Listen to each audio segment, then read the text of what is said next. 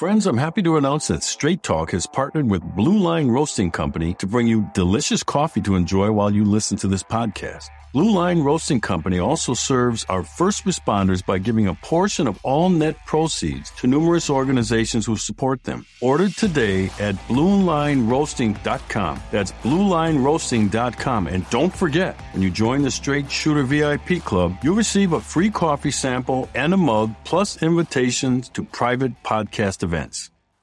26 officers lost their lives while on duty in 2022. Blue Lives Matter in America. Welcome to another edition of the Straight Talk Podcast with your host, former Milwaukee County Sheriff David Clarke. Thanks for joining me. Make sure you subscribe and make sure you tell your friends. What are we going to talk about this week? Couple of things, couple of I would say side issues before we get into the what I think is the bigger one. I came across a story in Newsweek magazine. Newsweek, this is, folks. And it's about an increase, a rise in the number of registered Democrats who have purchased a firearm recently.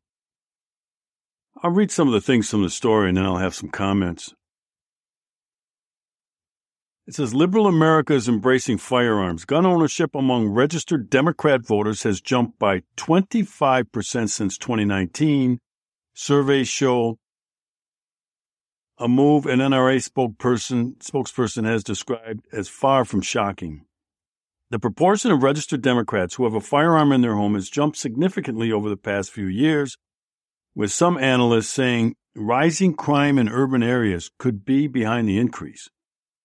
The November 2023 survey by NBC News found 41% of Democrats said they live in a household with a gun, up from 33% in a similar survey they conducted with the Wall Street Journal in August of 2019. Notably, in a similar NBC survey conducted in March of 2004, 33% of Democrats also said they lived with a gun, indicating the sharp rise has been concentrated over the past four years. The latest poll of 1,000 registered voters was conducted between November 10th and November 14th. The data also showed a rise in Republicans having a gun at home, though this, this was a less sharp increase than previous trends. So it goes on to say here Professor Gary Kleck, who teaches criminology and criminal justice at Florida State University, said the overall figure is broadly in line with previous numbers and suggested the increase among Democrats could be down to a crime surge in major cities. It goes on to say here these are all polls of the entire adult population, not just registered voters, but gun ownership is even higher among the latter than in the former, so the percentages would have been even higher if those earlier polls had been confined to voters. It may be a response to recent increases in crime rates in big cities where Democrats claim a larger share of the population. Let me stop there. And this is interesting. And I'll tell you why it's interesting to me.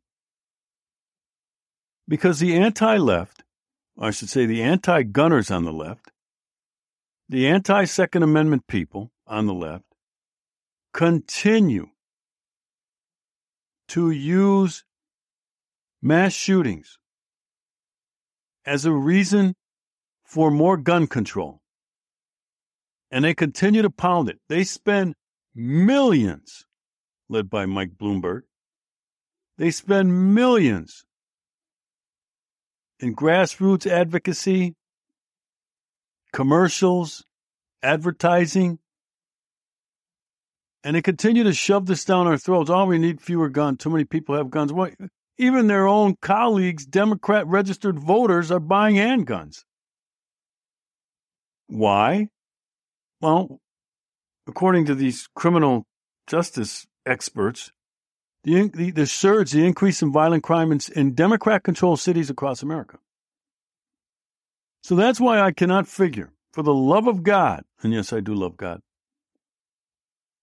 I cannot figure out why the Republicans and I'm talking about the Republicans in Congress, by the way, and at the state level, continue to fall for this. And every time there's a mass shooting,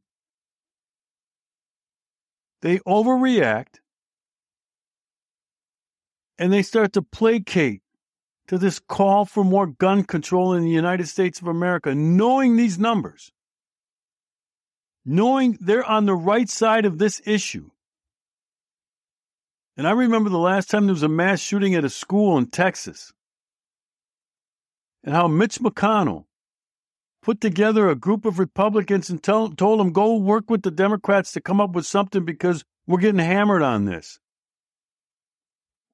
And an overreaction to a mass shooting. Why? Why not just tell these anti gunners, these anti Second Amendment people to go pound sand? Get out of here with that. They're on the side of the American people who are not clamoring for more gun control. But yet, time and time again, the Republicans, they grovel whenever one of these mass shootings happens, and they're horrific incidences, there's no doubt about it. But keep in mind, these things are always hap- happening at places where guns are prohibited schools, grocery stores, public places, malls, shopping malls, where if there were a few gun owners with concealed carry permits, maybe could have ended the thing sooner saved some lives? How many times have you heard me say that you see those no firearms signs allowed and at the doorway, and that's fine. On, on, on private property, that's fine, but not public spaces. Those are killing fields.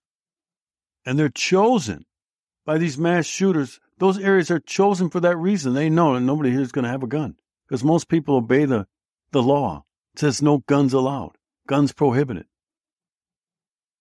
And I don't know why the, the, the Republicans in Congress and at the state level and the legislatures don't push for expanded gun ownership, expand gun rights, expand the Second Amendment, and show these anti gunners this data. Hey, even your own colleagues are buying handguns. Why?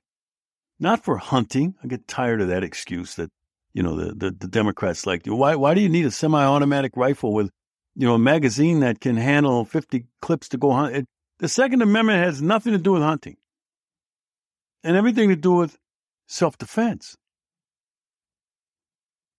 With the surge in crime, with the war on police, with the defund movement, with the mass resignations and retirement in law enforcement and the vacancies, the government can no longer handle this by themselves. People are now depending on themselves, which I have been pushing for a long time, for a very long time. I reminded the people in Milwaukee County when I was the sheriff, you're the first line of defense in your own personal safety. You are, not the police, not the government. And I've always said when government can no longer fulfill their most important role of being a government is to secure the personal safety of citizens. And when they fail or when they can no longer do it, they need to allow the people the means, meaning rip down these prohibitions of gun ownership, rip down these hurdles you put up on the way to purchasing a gun and allow people to handle it themselves. So I just I, I found this poll interesting because it's Democrats who are being seen as the catalyst for the increase in gun ownership over the last four or five years. Surging crime rates. I don't know, maybe the GOP in Congress and in state legislatures, not all states, but some states. I'm talking about red states. Maybe they don't read the news sites that I do to find this stuff. Because you have to search for it, or you'd miss it because this isn't going to be played on CNN. This isn't going to be, t- even though it's Newsweek. Newsweek isn't exactly national review. You're not going to hear this poll talked about because they don't want you to know this. They want you to think that people are out there clamoring for more gun control. Let's turn the page. You might have to help me out here. You know, this is a two way street here on Straight Talk. Sometimes I help you, sometimes you have to help me. And I'm trying to figure out why this flap over Defense Secretary Lloyd Austin going into a hospital and not informing anybody why it's that big a deal. Is it a news story? Yeah. But like everything else in Washington, D.C., everything is turned into a sky is falling moment. This thing dominated the news last week. I said it's a news story. You know, because you have to ask, well, why wouldn't he let somebody know, you know, the White House? Right? Everything's supposed to be confidential anyway. But when you're a person of his persona, public figure, you know, there's no secret. You can't keep this stuff secret. So he goes into the hospital for a medical procedure. I don't know why he didn't tell anybody, but I, I just, I don't see it as that big a deal. I expect the partisanship. You hear people in the Hill, Congress, GOP members, right? Oh, he needs to resign.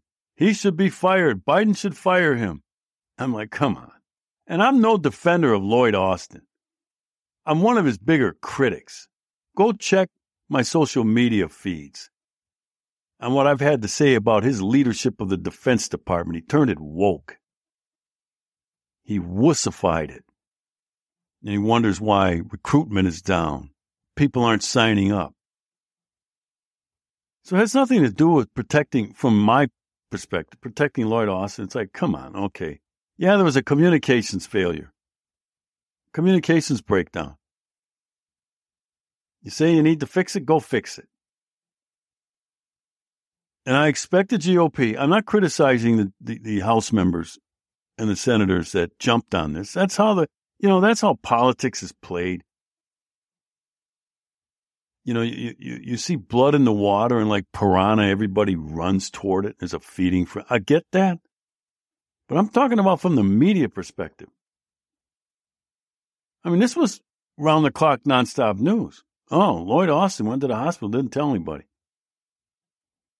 Joe Biden isn't going to fire Lloyd Austin over this. He's not going to ask for his resignation.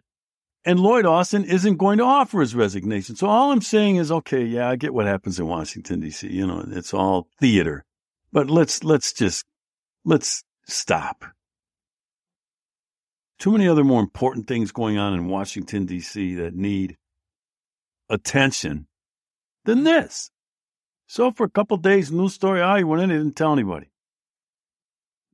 Well, that's inside baseball. Go fix it. There should be better communication. So I got a question regarding this because I heard one member of the media, and I think a member of Congress talk about the, him doing this put the United States at risk. And I thought, what? Put the United States at risk? And the person said, yes, because of the line of succession to the President of the United States, it was put at risk. I said, the line of succession to the President, in other words, if something were to happen to the President, who would be in charge? So I thought, I don't even, I, I didn't even know. Look, I'm honest with you. I didn't even know the defense secretary was in the line of succession to the president of the United States. We all know vice president. Most of us, 99%, know Speaker of the House comes after that. Right? Now we're getting into an area in this line of succession that few people know about. Let's be honest. Because I bet many of you couldn't tell me where the defense secretary falls in this line of succession, and don't feel bad because I couldn't either, but at least I went and looked it up. I'm curious that way. I didn't just go, oh, the line of succession, oh, it was at risk. Oh, did you hear? Oh, the line of succession was at risk because I, I said to myself, where does he fall in the line of succession? So I looked it up. So I have it in front of me. Let's go through this. I found it interesting. But again, that's just my curiosity gets the best of me sometimes. So, like I said, we all know Vice President, Speaker of the House next. Now we're getting in some areas here that fewer know. President pro tempore of the Senate. Next, number four, Secretary of State. Kind of remember that with the Alexander Haig flap when Reagan got shot, where Haig, who was the Secretary of State, said, I'm in charge, and he, you know, bypassing the Vice President and Speaker of the House and everybody else. Okay, so that's the fourth. The fifth, Secretary of the Treasury, fifth in line to the President of the United States. You know, to to assume the presidency should have something happen, and should something happen to these others in front of him or her. Secretary of the Treasury. Number six. Here we go. Secretary of Defense. So, in other words, Lloyd Austin, as Secretary of Defense, is sixth in line in the line of succession should something happen to not just the president, but the vice president, the Speaker of the House, the President pro tem of the Senate, the Secretary of State, and the Secretary of the Treasury. Why is the Secretary of the Treasury above the Secretary of Defense in terms of the line of succession? I looked at that and I went, well, that's kind of odd. The Secretary of the Treasury? You want to put as President of the United States should something happen to the other five? So then, after the Secretary of Defense comes the Attorney General, number seven. Number eight, the Secretary of the Interior. I didn't even know it went this far. It does end. We're going to get to it. Then the Secretary of Agriculture. Listen to some of these. Next, the Secretary of Commerce, number 10. Number 11, the Secretary of Labor. Number 12, the Secretary of Health and Human Services. Number 13, the Secretary of Housing and Urban Development. Number 14, the Secretary of Transportation. Number 15, the Secretary of Energy. Number 16, the Secretary of Education. Number 17, the Secretary of Veteran Affairs. And finally, number 18, the Secretary of Homeland Security. Why is the Secretary of Commerce, Agriculture, and Health and Human Services and Housing and Urban Development before the Secretary of Homeland Security. That just seems a little odd. But I also, you know, think too that if it gets this deep into the line of succession, if something were to, you know, happen to all these people, we should just close up shop anyway. Turn off the lights, shut it down. If we get down to number 18 in the line of succession, so you'd have to have all these people in a room. You'd probably have to have, because don't forget, they're all secretaries, right? after the Attorney General? So I'd like to think it's in matters of importance, and that's why I said, why is Secretary of Homeland Security number 18 in the line of succession, and the Secretary of Labor, Commerce, and Agriculture, and the Secretary of Health and Human Services, and the Secretary of Housing and Urban Development before the Secretary of Homeland Security? That's weird. And of course, this didn't get talked about. And, and when it, you know, when an issue comes up with a line of succession, Nobody talks about this. The news coverage doesn't talk. When, when that person said, you know, he put the line of succession of the president at risk, I would like to think some reporter would have done what I did and said, let's take a, where does the Secretary of Defense even fall? And is this hyperbole that the, you know, he risked the national security of the United States doing uh, Austin? Let's say he'd have gone to the hospital and, and something catastrophic would have happened. No, he didn't. He didn't threaten anything. And again, I'm not here to defend Austin, but come on, folks. I just don't believe in making a big deal out of crap that doesn't need to be make a big deal about. But it's Washington D.C., so I get it. But I, I just found this list interesting. That's all. I, I, I, I don't know, but I'm, I'm really intrigued why the Secretary of Homeland Security is last in the line of succession. I would like to think that that person would come. Uh, if I were to rearrange this, I would put number 18, Secretary of Homeland Security, probably at number five and get the Secretary of Treasury out of number five and put the Secretary of Treasury as the last one, 18. Or even Health and Human Service. You know, you don't need to juggle all these around, but the Secretary of Treasury comes after the Secretary of State. Wow. Okay. Now for a bigger story out of Washington, D.C. Once again, you know, here we go. Potential government shutdown. They don't come to some agreement on, a, on the continuing uh, resolution that's going to expire, I think, January 20th. And the, the, the, the big story is what's Speaker Johnson going to do? Because he's between a rock and a hard place. But that's okay. He wanted the job. I mean, he didn't actively seek it, but when they talked to him about it, he didn't say no thanks. I understand why certain people weren't interested because I, I thought I threw a couple names out like Byron Donald of Florida. I thought would have been a decent speaker. I think Chip Roy. They never would have gotten the votes. They're not too insider enough. Go along, get along, establishment people. But you need somebody with a backbone. Say what you want about Nancy Pelosi. I think the woman's a witch. But I'll tell you what, as Speaker of the House, she had balls. She had balls of steel. And, and it's hard to find a Republican speaker like that. It certainly wasn't Kevin McCarthy. It certainly wasn't Paul Ryan. It certainly wasn't John Boehner. People have no backbone, no courage, no will. I would say Newt Gingrich is probably the closer, the closest to having a set of balls as Republican Speaker of the House. You know how long ago that was? It was like 40 years ago. 30 years ago. So, you know, Johnson is front and center. He's got it. So I pulled this article from Politico. I'll read some excerpts from it. It's a lengthy article. We're not going to go through the whole thing, but I want to set the stage, set the table for some comments on this. It says here Speaker Mike Johnson's grip on his fractious conference slipped this week after he struck a government funding deal with Democrats and antagonizing the same Republicans who led to the ouster of Kevin McCarthy.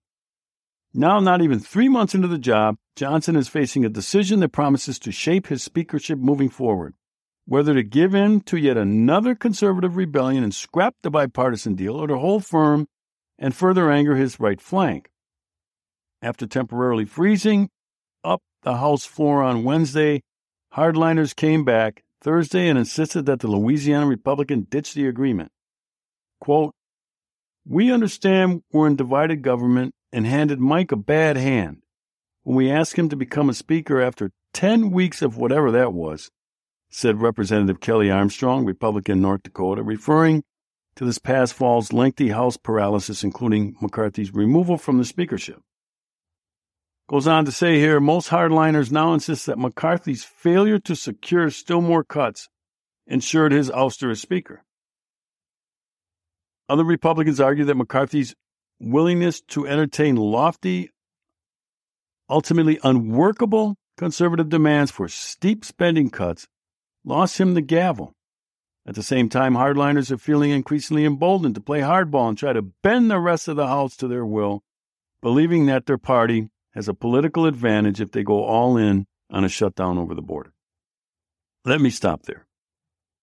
That's precisely what I want to happen. The hardliners to bend the rest of the House to their will.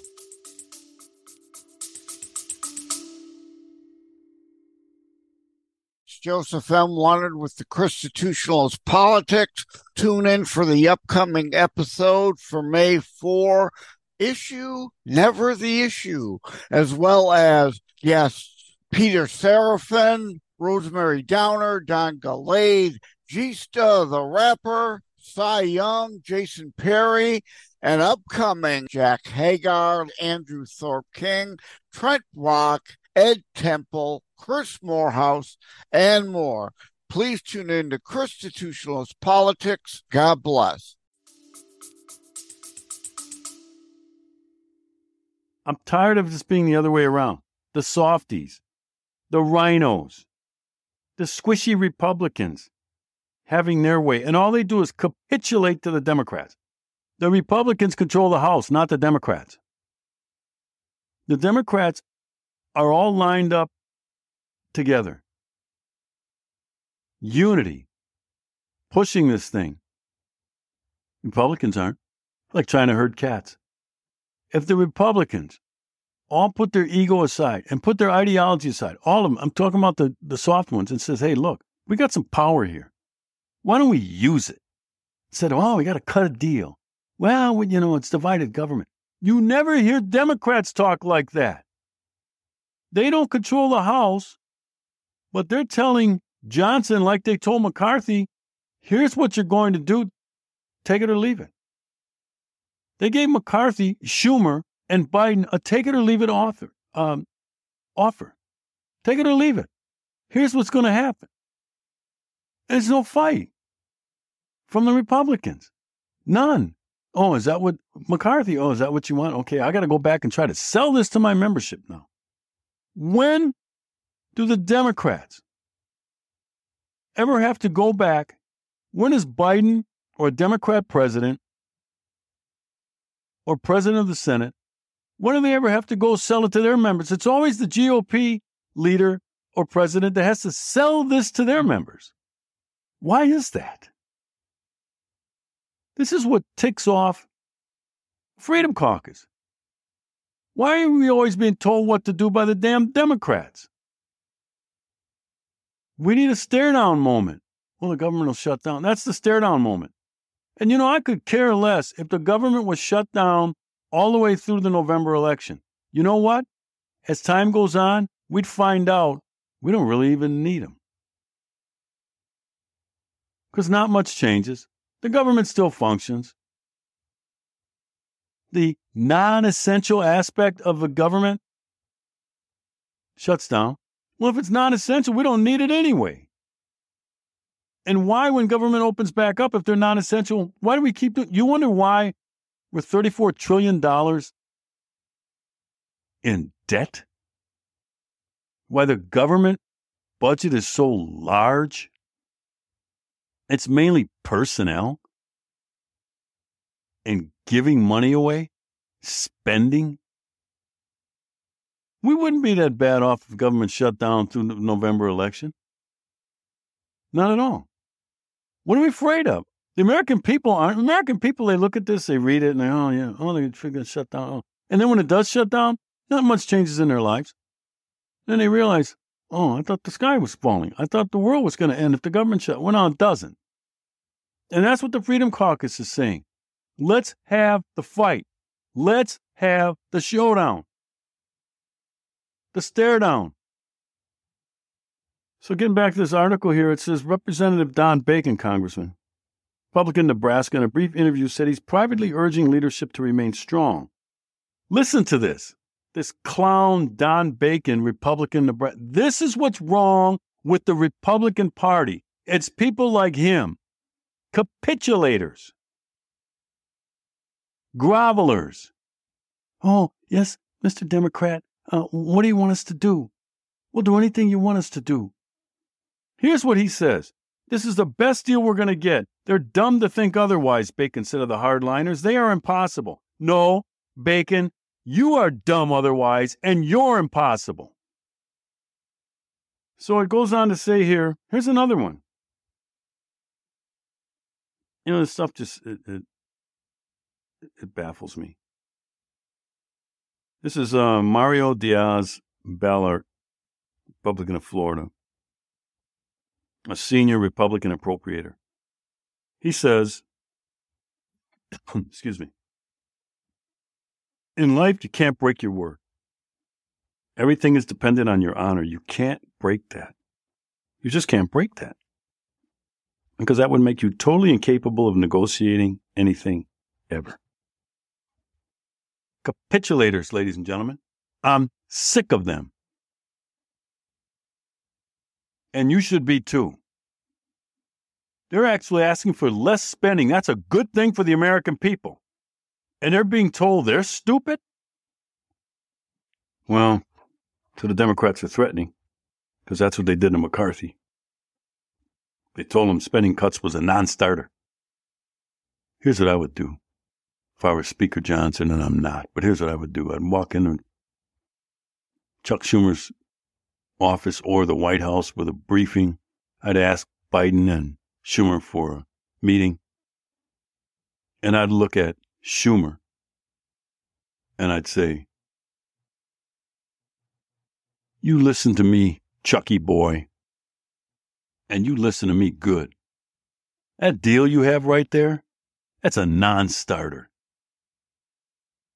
You may have made that deal with McCarthy. I ain't McCarthy.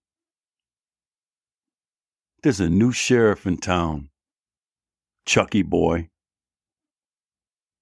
And Mr. Biden, there's a new sheriff in town, and we're starting from scratch. And if that means the government has to shut down, so be it. But we're done with this 34 trillion in debt. And we're done with these continuing resolutions. And we're done with this increased spending. And we control the House. We control the, spur- the purse strings. So I'll get to you as soon as I can. A new offer. And you go sell it to your members. And Mr. President, you help Chucky Boy here sell it to the Democrats, your members. Flip the script on them, folks. Draw a line in the sand. Be not afraid. You wonder why nothing changes in Washington? The spending continues to increase, the taxes continue to go up, debt continues to grow with no end in sight. Nobody seems to care about that. I, I know nobody even runs on that anymore. You notice that? No one runs on, we have to do something about federal spending. No one runs on, I'm talking about the GOP, you know, the Democrats, they run on more spending. No one on the Republican side runs for Senate and says, we got to do something about this increased spending. We got to stop this and I'm going to do everything I can to help stop it. You hear, don't hear people running for Congress from the GOP side, the Senate or the House, with that message. And, and oh yeah, and by the way, Chucky boy, we are going to attach a closing of the border section to the bill we're going to put together for you, and you go sell it to your members. We're done selling it to ours. That's what needs to happen when we don't have those kind of people in place. Speaker Johnson's in a tough spot. He's, he's, he's being asked to agree to something that his predecessor agreed to.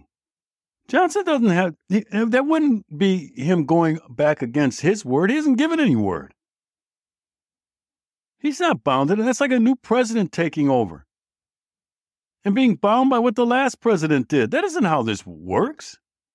There's been a change. Just tell, remind Chucky, there's been a change if you didn't notice.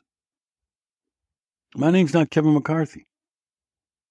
There's a reason why he's former Speaker, Mr. President. Because the members of our caucus have had it. That's the conversation Johnson needs to have. He's going to be put to the test here. And I'm not asking for Johnson to be removed. You know, I, I just, uh, let's not go there. Just stand your ground. Have the shutdown. The world won't end. Trust me, folks, the world will not end. Thanks for joining me. Enjoy the rest of your week, and God bless you. When you talk about race, crime, and politics, some folks lose sleep over this, but not me, because I sleep just fine on my Giza Dream Sheets and pillow from My Pillow, especially this new 2.0. If you haven't gotten yours yet, you are missing out. Just go to mypillow.com and use promo code Clarke. That's C L A R K E and save up to 66% off. The direct link is also available on my website, americasheriff.com. Get a great night's sleep so we can continue the fight. Friends, I want to thank you for listening to today's episode of Straight Talk with yours truly, America Sheriff David Clarke. And a special thank you also goes out to our sponsors. My goal, as always, is to break down these complex and many times controversial issues and bring it to you straight with a little dose of common sense, no media bias, no talking points, just truth. And this podcast would not be possible without your support. I hope you enjoyed this episode, and if you did, please leave a review at Apple Podcasts, Spotify, or your favorite place to listen. And please share this message of common sense on social media. For more content, be sure to follow me on Truth Social, Twitter, Facebook, and Instagram. And just a reminder, we'd love for you to join our Straight Shooters VIP podcast club for only $5 per month. And with that membership, you'll receive invitations to attend private podcast events throughout the year as a VIP guest when we come to your town. Plus, if you join today, you'll also receive a free coffee mug and a sample of our private label coffee as long as supplies last. Subscribe and join at americasheriff.com. This podcast is brought to you by AmericaSheriff.com with executive producer Judy Wilkinson of JL Wilkinson Consulting and producer Josh Wentz in partnership with our friends at Bulldog Media. If you are interested in partnering with Straight Talk Podcasts or having me speak in your area, please contact Judy at JL Wilkinson Consulting at gmail.com 706 518 2116. That's JL Wilkinson Consulting at gmail.com. Phone number 706 518 2116.